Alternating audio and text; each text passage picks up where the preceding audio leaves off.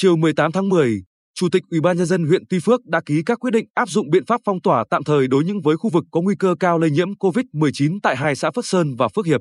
Cụ thể, khoanh vùng phong tỏa cách ly tạm thời một phần xóm 4, thôn Mỹ Cang, xã Phước Sơn với 62 hộ với 258 nhân khẩu, từ 7 giờ ngày 18 tháng 10 đến khi có thông báo mới.